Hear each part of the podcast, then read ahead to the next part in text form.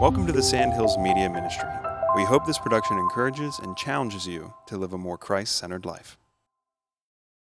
All right, if you have your Bibles handy, we're going to make our transition now into 1 Samuel. I'm loving our study of 1 Samuel. We're going to be in 1 Samuel chapter 4 today. 1 Samuel chapter 4 today. All right, now as you're turning there, uh, let's talk a little bit about um, driving.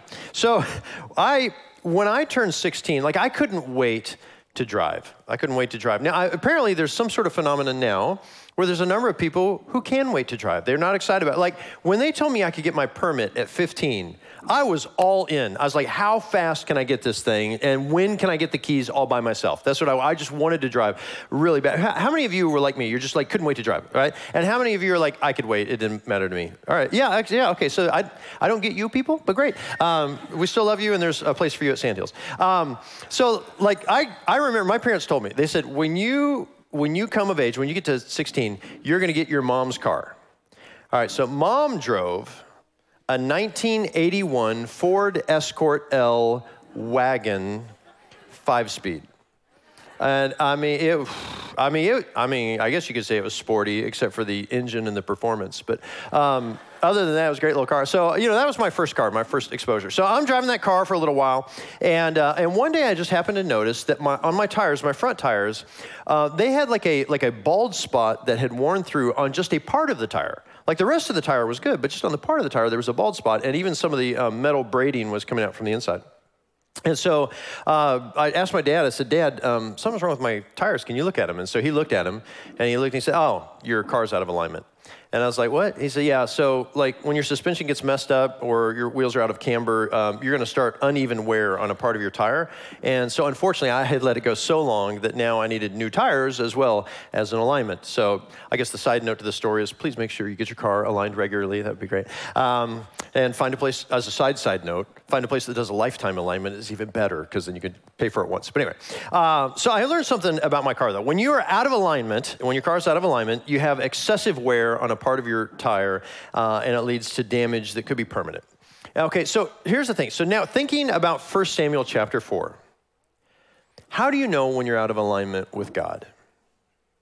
How do you know when you're out of alignment with God? And I think this when you begin to see excessive wear in a part of your life and it's causing damage, then you might be out of alignment with God. Now, I'm not saying that difficulty in life means you're out of alignment with God, because all of life is difficult. It's just this is how it is. I mean, we live in a broken world, um, so it's not just that. But this idea of it can be that if you're out of alignment with God, and you would know you're out of alignment with God, that life you're just making life harder than it, it should be or could be. So I, I, I say this: life is most fulfilling when we are in alignment with God. Life is most fulfilling when we're in alignment with God, and it's just the easiest way to do a life that is going to be difficult anyway. And so so let's look at how Israel has to process that kind of idea when it comes to spiritual alignment. 1 Samuel chapter 4.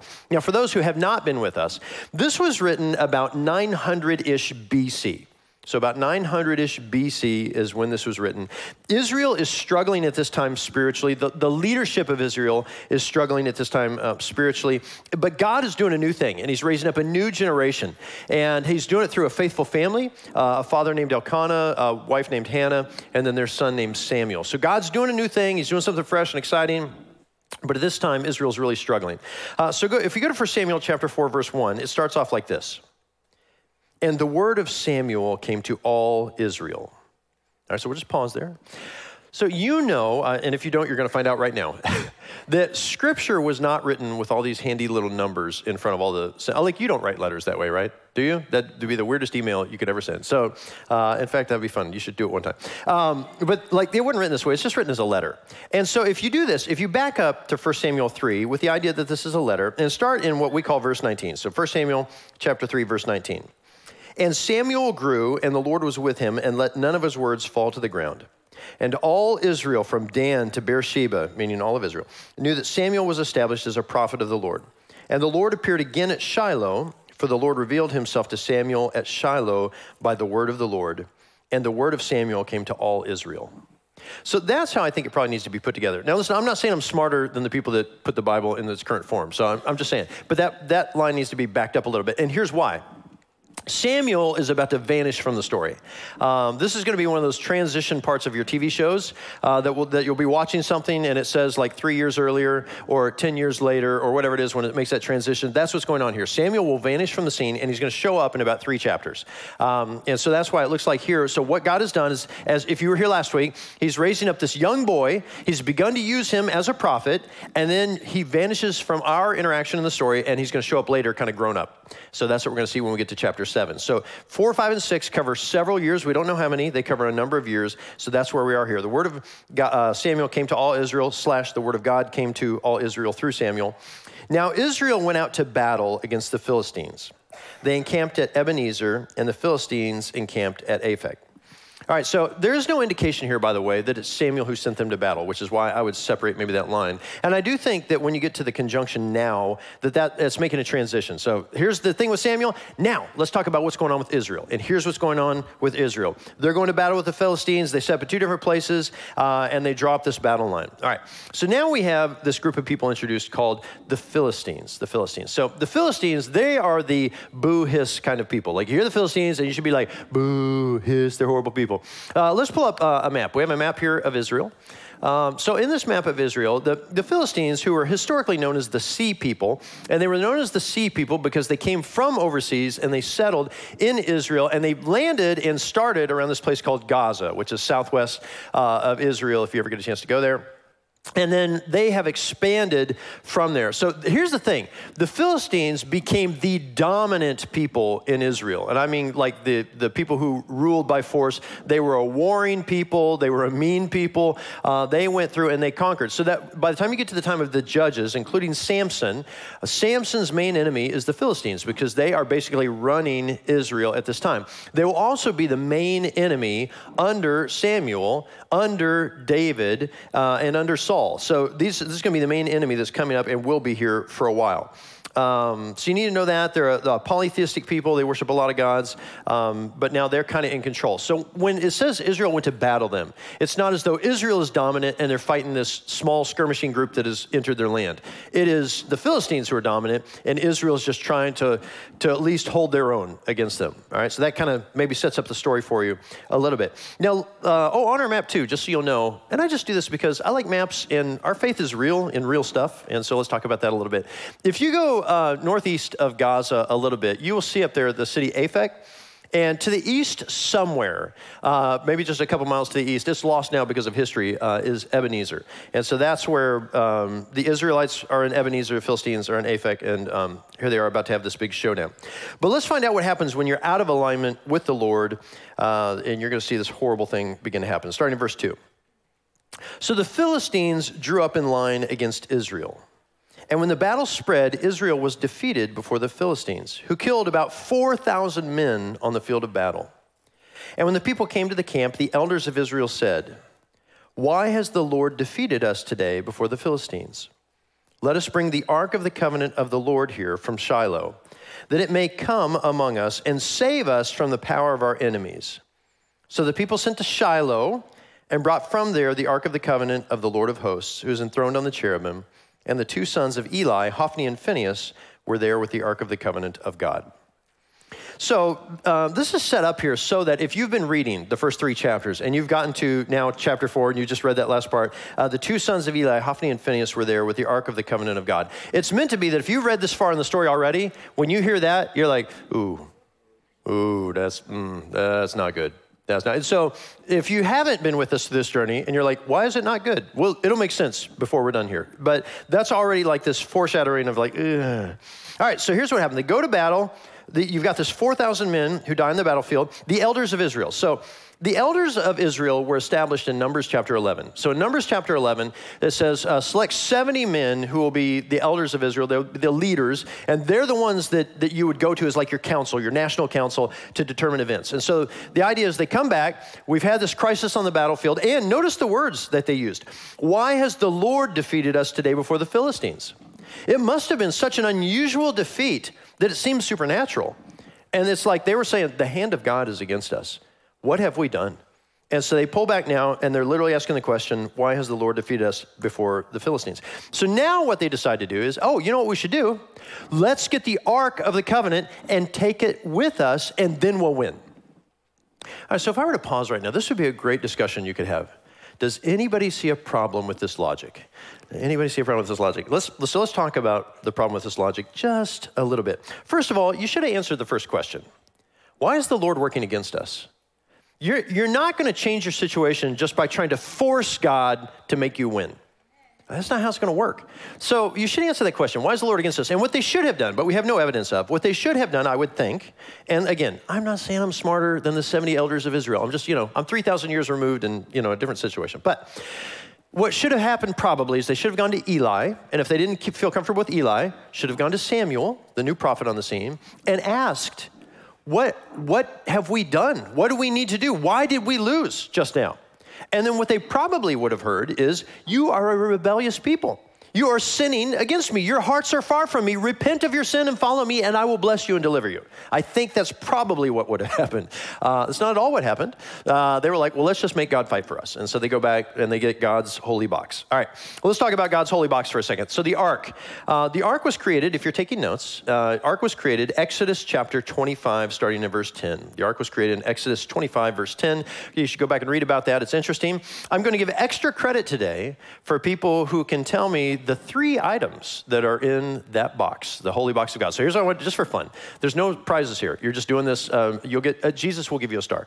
Um, uh, raise your hand if you know one of the things that's in the Ark of the Covenant. All right, one of the things in the Ark of the Covenant. I see that hand right in the back. Just shout it out. What? What?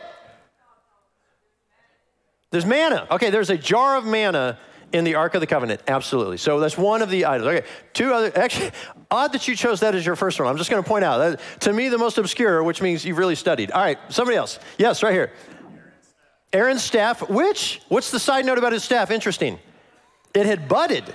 And it was still, yeah, so that's in there. So you have the Aaron's budded staff, and then you have the jar of manna, and then uh, probably the lesser known one. What's the other one? The Ten Commandments. Yeah, like I, I, thought that would be the big one, but I guess, you know, like, no, the manna, it was killer. Have you ever had that? I want to have some. Um, yeah. I'm not mocking you. I'm agreeing with you. Uh, so yeah, uh, this is a crazy thing. So here we are with this this crazy stuff going on with the ark. Let's take that to battle. All right. So let's talk about this a little bit. First of all, it's very presumptuous of the elders that if we'll just take God's box, then He will fight for us. That's already a problem. Um, and you're treating this like the genie in the lamp. And what I would do to them is I would pause and go, You realize God doesn't live in the box, right?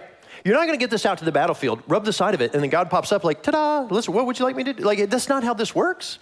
It's, it, it is a representation of the presence of God. At his leisure, he appears on top of it, but he doesn't live in it or around it. He's not bound to the box. That's not, that's just not how this thing works. And they've just gotten kind of out of whack um, with what they're thinking here. Um, I would say this too, like as you're marching, you're only marching with a symbol. It would be, it would be very similar, I suppose, to if you had a king. And so let's imagine you have this king of this, uh, this huge nation, and he steps out one day from the throne room and, to get a corn dog. I, I, guess that's what a king would do. So he, gets, he comes back in, he's got his corn dog. He walks in and he's like, Where's my chair?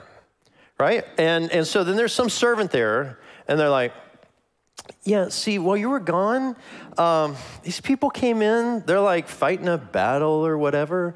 And um, they said they wanted your chair to go with them to battle because they thought they could win. And the king would be like, that's weird. That's really weird. So, because the idea is this like, the Ark of the Covenant is like the throne of God. He sits on it from time to time, but he doesn't live in it.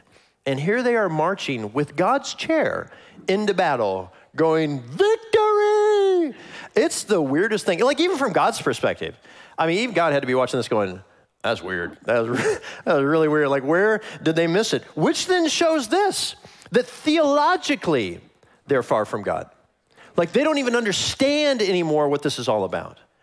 And so, because they've gotten far from God theologically, which, warning to us as a nation, warning to us as a people, do not get far from God theologically. Stay a, a good student of His words, so that we also don't get see, deceived by silly stuff. Because you could be. It would be like I heard somebody say this uh, years ago. They were wearing like a cross necklace and saying something like, "Well, I wear this to kind of ward off evil." And I'm like, you should wear garlic. Uh, like, I don't, I don't know. It's like if you're going to be playing make believe, choose other things. Um, like, uh, carry a silver bullet. I don't know. Like, those are this, the cross does so that God is not bound to trinkets. All right. So, um, and that's what they're thinking is that God is bound to trinkets. And I would say too, I think it's a very human desire to want to control God or manipulate God. I, I, I can see that, but it just it's not reality. And this is where these people are trying to do what they shouldn't be doing. All right. Let's go to verse five. Uh, as soon as the ark of the covenant of the Lord came into the camp, all Israel gave a mighty shout, so that the earth resounded. And when the Philistines heard the noise of the shouting, they said, What does this great shouting in the camp of the Hebrews mean? And when they learned that the ark of the Lord had come to the camp, the Philistines were afraid, for they said, A God has come into the camp. And they said, Woe to us, for nothing like this has happened before. Woe to us, who can deliver us from the power of these mighty gods? These are the gods who struck the Egyptians with every sort of plague in the wilderness. Take courage and be men, O Philistines, lest you become slaves to the Hebrews as they have been to you. Be men and fight. All right, so this is interesting. Well, at least the Philistines have heard of God, right? So that's kind of cool. I mean, like they, they've heard, they've heard the stories. Now, they think a God has come into the camp, and then they associate the plagues with multiple gods, which would make sense if you're polytheistic. Uh, it makes no bearing on the actual truth, but they've heard of God, so that's kind of neat. So here's a question If God does not show up now, if God doesn't show up now and bring victory for Israel, will this hurt God's reputation? Like, if he doesn't now do what's expected, well, then other, other tribes start thinking, ah, we can fight the Israelites, right? Their, their God's no longer with them. Uh, and so, if you were to ask me, do, do, you think it affects God's reputation? I would say, I don't think God cares. I don't think I don't think God cares about His reputation at all. I really don't, because He is so far superior to us. His reputation is what it is, and what we think of Him, I don't think He cares. What I do think He cares about, very sincerely, are His people his children who should be following him that's what he cares about. And if you're like well god if you punish these people because i'm you know i've heard over the years you have too of, um, of ministry leaders that have fallen or of churches that have fallen because sin has gotten out. And some might think well this damages the image of the church. This damages the image of god's people. Yeah it has no bearing on the image of god like God is not his people, and he is more concerned about us as his people being faithful to him than what he looks like to the world around him. Any more than you would care about what a five year old down the street thinks of you. Like if somebody comes to me and goes, Look, dude, there's a five year old, lives a block away, doesn't like you very much. I'll be like, I don't even care. I just don't even care. That kid will get over it. Like, I think that's how God views this thing. So I don't think he's worried about his reputation. And so now let's talk about them going to get this thing. First of all, do we have our map? Can we put our map back up here? All right. So here we are. So they are in Ebenezer, which is near Aphek, east of Aphek, maybe only by a couple of miles. So you can see Shiloh uh, a little further over from there. And so if you take your map and you kind of do your finger kind of thing here. So from Aphek or from even Ebenezer to Shiloh, I mean, it's maybe not quite 20 miles, but maybe it's like 15-ish, you know, something like that. like it's it's some distance away. Now, do you remember how the ark is supposed to be carried?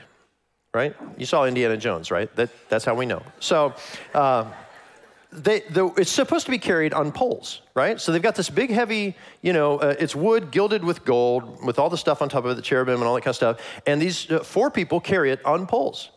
They're going to be walking this baby 15 miles. It's going to take a minute, right?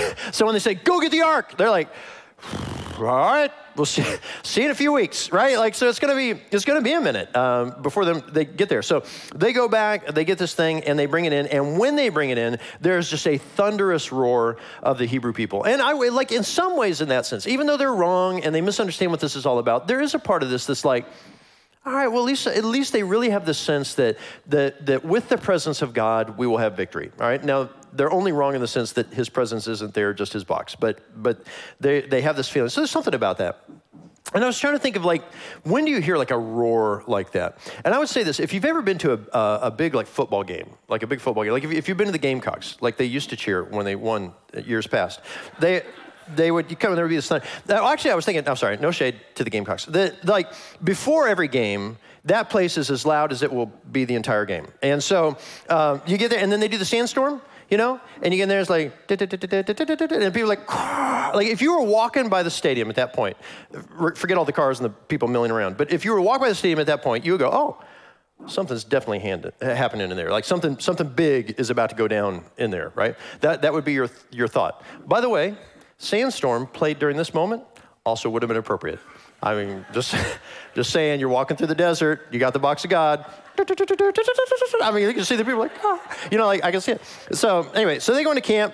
Hebrews are going nuts. I mean, it's like, you know, God has shown up. It's cool. Like, it's, they're pumped. They think they're going to win. Why, at the same time, while they think they're going to win, the Philistines think they're going to lose. Like, that's how it goes. It's like, it's just like, this is like big dog and underdog kind of thing. And, and listen, I went to Appalachian State University. I, we have been the underdog a couple of times when we conquered Michigan and then Texas A&M. Like, we had these, these moments over the past few years where we beat a big school. Like, this is the kind of thing. So they think they're going to lose. They think they don't have a shot. And so it's, it's ironic that the same ark that gives strength to the Hebrews is also going to give strength to their enemy.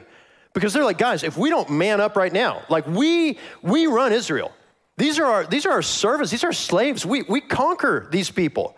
If we're not careful, they're going to reverse that and they're going to conquer us. So you better all strap on because we got to take it to them. And so the same pumped upness here is also pumping up the enemy. And so they're like, all right, we're going to fight even more viciously uh, than we have to this point. And so this is what they're going to do. Now, again, what happens when you're out of alignment with God? You sustain major damage. Look at this, uh, verses 10 and 11. So the Philistines fought, and Israel was defeated, and they fled every man to his home. And there was a very great slaughter for 30,000 foot soldiers of Israel fell. And the ark of God was captured, and the two sons of Eli, Hophni and Phinehas, died. Uh, there's just a lot that goes on in that quick summary right there. The Philistines fought, they win. You've got this uh, 30,000 people are slaughtered, the ark is gone, and Hophni and Phinehas are dead. Just what a horrible defeat. Unexpected uh, by the people. And when it says here that, that, the, that Israel was defeated and they fled, every man to his home, that doesn't mean they regrouped. Right? This is not like uh, there's been a confrontation on the battlefield. Uh, soldiers withdraw, they regroup, make a new plan, they come back for an attack. No, this is like it got so bad, people just quit. They're dropping their weapons and they're just going home. They're like, it's over. It's over. And, and here's another thing uh, about war like, the war doesn't end when you lose. Like, it's not like the Philistines will defeat Israel on this battlefield, and now they've killed 34,000 if you add the previous four. The, like, they've wiped out 34,000. They're not just going, hey, we won. All right, let's go back to doing whatever we do. No, now it is like Israel needs to learn something. And so they will press on, and they're going to just bring devastation to Israel. Um, so this is not, I mean, this is, this is a, a horrible defeat in every regards, uh, what's going on here. Let's go forward in our story, starting in verse 12. So a man of Benjamin ran from the battle line and came to Shiloh the same day, with his clothes torn and with dirt on his head. And when he arrived, Eli was sitting on his seat by the road watching, for his heart trembled for the ark of God. And when the man came into the city and told the news, all the city cried out. When Eli heard the sound of the outcry, he said, What is this uproar? Then the man hurried and he came and he told Eli. So here's Eli. Uh, he's sitting, he's waiting. Now it says here that his heart has trembled uh, because actually he's really concerned about the ark, which is curious. Uh, he's really concerned about the ark of God. Uh, there's no mention about him being concerned about his sons, uh, just concerned about the ark. I do wonder this too, because some of you maybe are familiar with the prophecy, which we will unpack here in a little bit, uh, but we'll get to that here in a second. Man runs into town, his are clone, his clothes are torn. You know, it's been a long morning already. His clothes are torn. He's got dirt on his head. Now, I don't know what you think of when you see uh, torn clothes and dirt on somebody's head, you know, like homeless or something. I don't know. But, but in this culture, in this day and age, especially if you look and you can kind of tell this guy's a soldier, and he's run, I mean, 15 to 20 miles to come back to tell you this news.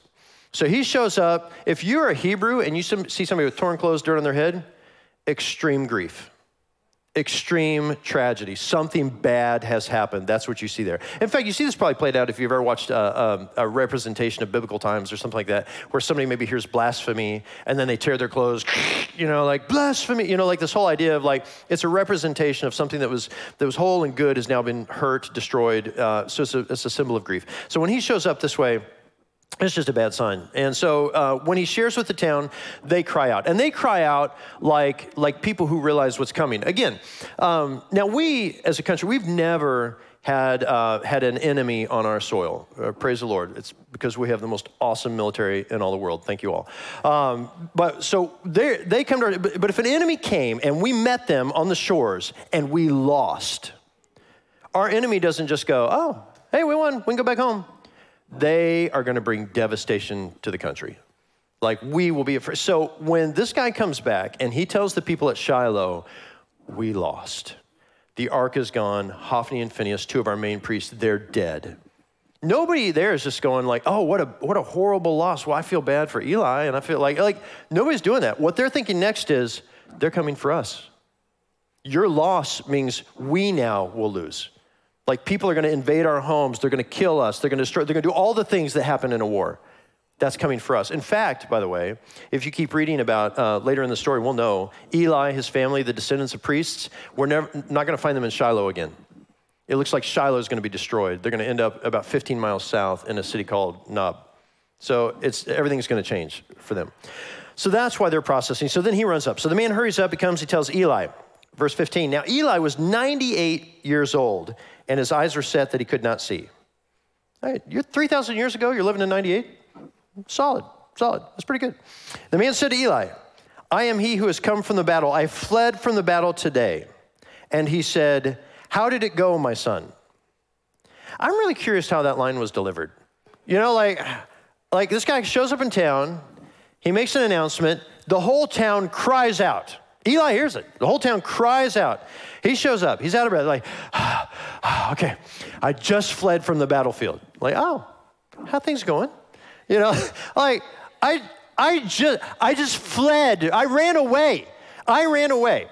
How did things go? Like they not good, Eli. Not good at all. So here we go. I am he who's come from the battle. I fled from the battle. He said, How to go, my son? He who brought the news answered, and he said, Israel has fled before the Philistines.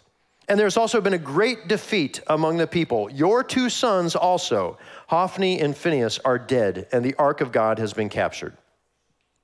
As soon as he mentioned the ark of God, Eli fell over backward from his seat by the side of the gate, and his neck was broken, and he died. For the man was old and heavy, and he had judged Israel 40 years. So, um, yeah, just a horrible situation there where he's waiting. Now, I, I, guarantee this that he probably already assumed that his kids were going to be dead. Um, it just seems, probably he assumed that. So we see this in 1 Samuel. In 1 Samuel chapter 2, we know there was a prophecy made. 1 Samuel chapter 2, this was the prophecy given to Eli. It said this Behold, the days are coming when I will cut off your strength and the strength of your father's house, so that there will not be an old man in your house.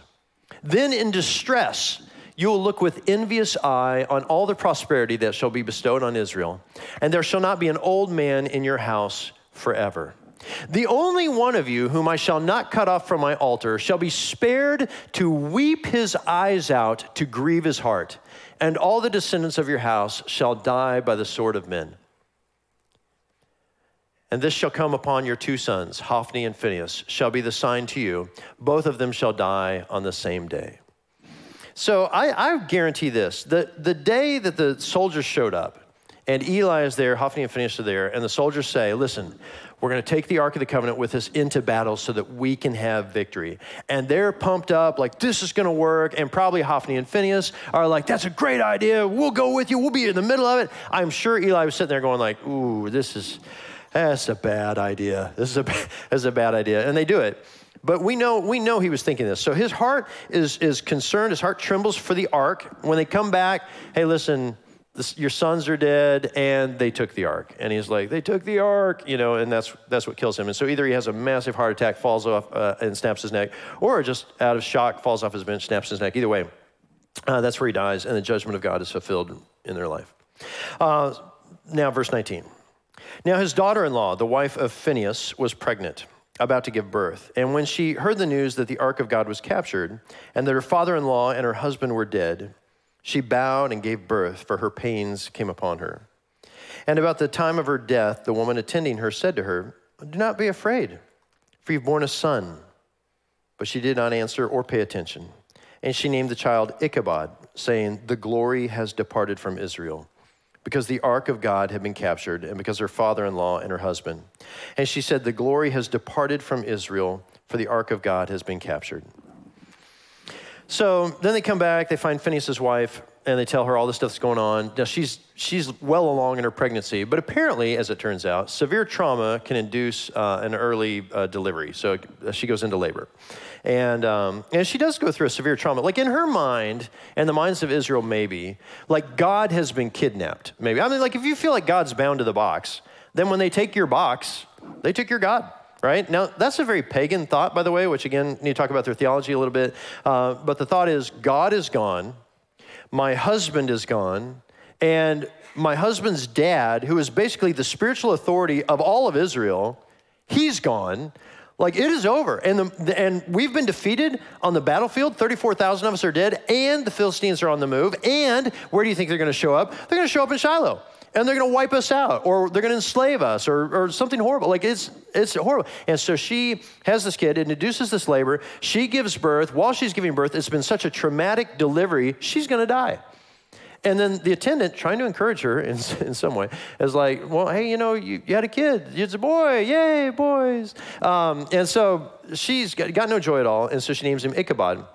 And Ichabod means no glory or where's the glory, uh, which is why, by the way, we don't name our children Ichabod to this day. Uh, that and it's a really weird name. But uh, other than that, so yeah, there's no uh, Ichabods uh, anymore. But anyway, the glory is departed, and uh, and all that she's going through. All right, now let's let's talk about this. We can learn from this a little bit. And this is the thing for us as we study this, we study the character of God. Let's pull back from that. Let's let's remind ourselves. Okay, proper alignment. Proper alignment uh, reminds us of this: that life is most fulfilling when we're aligned with God. Life is most fulfilling when we're aligned with God. Can we draw principles from 1 Samuel 4? Absolutely, we can draw principles from 1 Samuel 4. Now, I am concerned. I am concerned that you would hear this, process this, and think, well, that's the Old Testament God for you.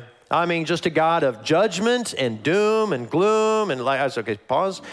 need to go back and read Revelation in the New Testament, find out how that turns out. And then also, I would take you back here and I would say this. Let's remember the contrast. He said, and we know this if you've been studying with us, in 1 Samuel chapter 2, verse 30, he says, I will honor those who honor me. I'll honor those who honor me. So, in the book of Samuel, who have we found that has honored the Lord? Well, the only ones we know explicitly Elkanah, Hannah, and Samuel. How are they doing? Uh, blessed, provided for, used by God, great relationships, things going well. Oh, what about those who have been disobedient to the Lord? Pain, devastation, murder. I mean, like, like if you if you just pause for a second and say logically, those who are walking with God are blessed. Those who are fighting Him suffer. Like, if you want a principle from 1 Samuel 4, that's it. And if you're sitting there looking at your life going, man, things are hard in life, okay, then I would say this. We all need to be asking the question of the elders of Israel Is God against us in this? Or, or is there something we've done wrong? Like, like that's, that's how it is. So if we want to be in proper alignment, there's two things. One, we have to honor the Lord. Now, we know, because we've studied the New Testament, we know of Jesus, that honoring the Lord begins with submitting your life to Christ. That's what we know. That it starts at the cross, that we realize that we are nothing, Jesus is everything, He gave His life for us. If we'll put our faith in Him, we can be delivered from the suffering that we deserve, and we will spend paradise uh, with God forever at the end of our lives. Um, but we need to honor the Lord first and foremost. And, and just a reminder, too life is hard no matter what we do. No matter what you do, life is going to be hard, and it's not going to be easy for anybody. But the best kind of life is a life uh, walked with the Lord Jesus Christ in submission to the Lord. Uh, and then, uh, subs- uh, submissive to that is this idea that we can't ever get to the point where we try to manipulate God. Like, we can't try to manipulate God. And you might say, I'm a Christian. I don't try to manipulate God. Okay, maybe. let's, let's take a warning from Scripture given in the New Testament. Uh, this comes from the book of Matthew, chapter 6, verse 7. And when you pray, do not heap up empty phrases as the Gentiles do, for they think that they will be heard for their many words. So here's the thought like, God's going to do what He's going to do, and we need to be in alignment with Him. But if you think, well, I really want this from God, so I'm going to pray a lot more or I really want this from God, so now I'm going to add fasting. Or I really want this from God, so now I'm going to be praying and fasting, and I'm going to stop doing some of the sin that I've been doing. Like, what, are we doing here now? What kind of spell are you trying to cast? Like, you can't, that's not how God works. Listen, if you say, I'm going to be obedient to the Lord, that's its own reward. Walking in obedience to the Lord is its own reward. Like, you think He's going to pour out extra for you? This is not how God works. So we too have to be careful of trying to manipulate Him. Uh, that's not what we do. And, and let me just close with this, like I said already. Okay, so life.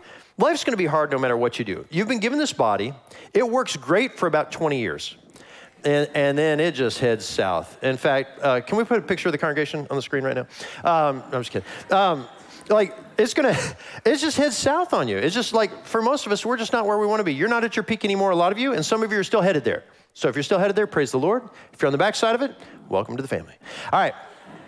So then, if we already know this, there, there's a general judgment we're all under. We're all going to die one day because of the sin of our history, and we've participated in it just as well. So we have this sinful judgment on mankind. But in the midst of it all, God is good and He is there. And so we can still have a really good kind of life as we go this, through this thing, despite all the suffering that we're going to have. This last week, uh, one of my favorite pastors and theologians uh, died. His name was Tim Keller. So, Dr. Tim Keller um, passed away this last week. He was 72 years old, uh, and he had been struggling with pancreatic cancer for about three years. Like, I don't look at that and think, judgment of God, he must have done something. Like, that's not, that's not how this works. We're all going to go through stuff. Some of us are going to suffer, and some of us are going to endure tragedy, maybe even at a young age. But it has nothing to do with the goodness of God. Let's remind ourselves of this that if we want to have the best kind of life that we can ever have, draw close to God on His terms and walk with Him faithfully.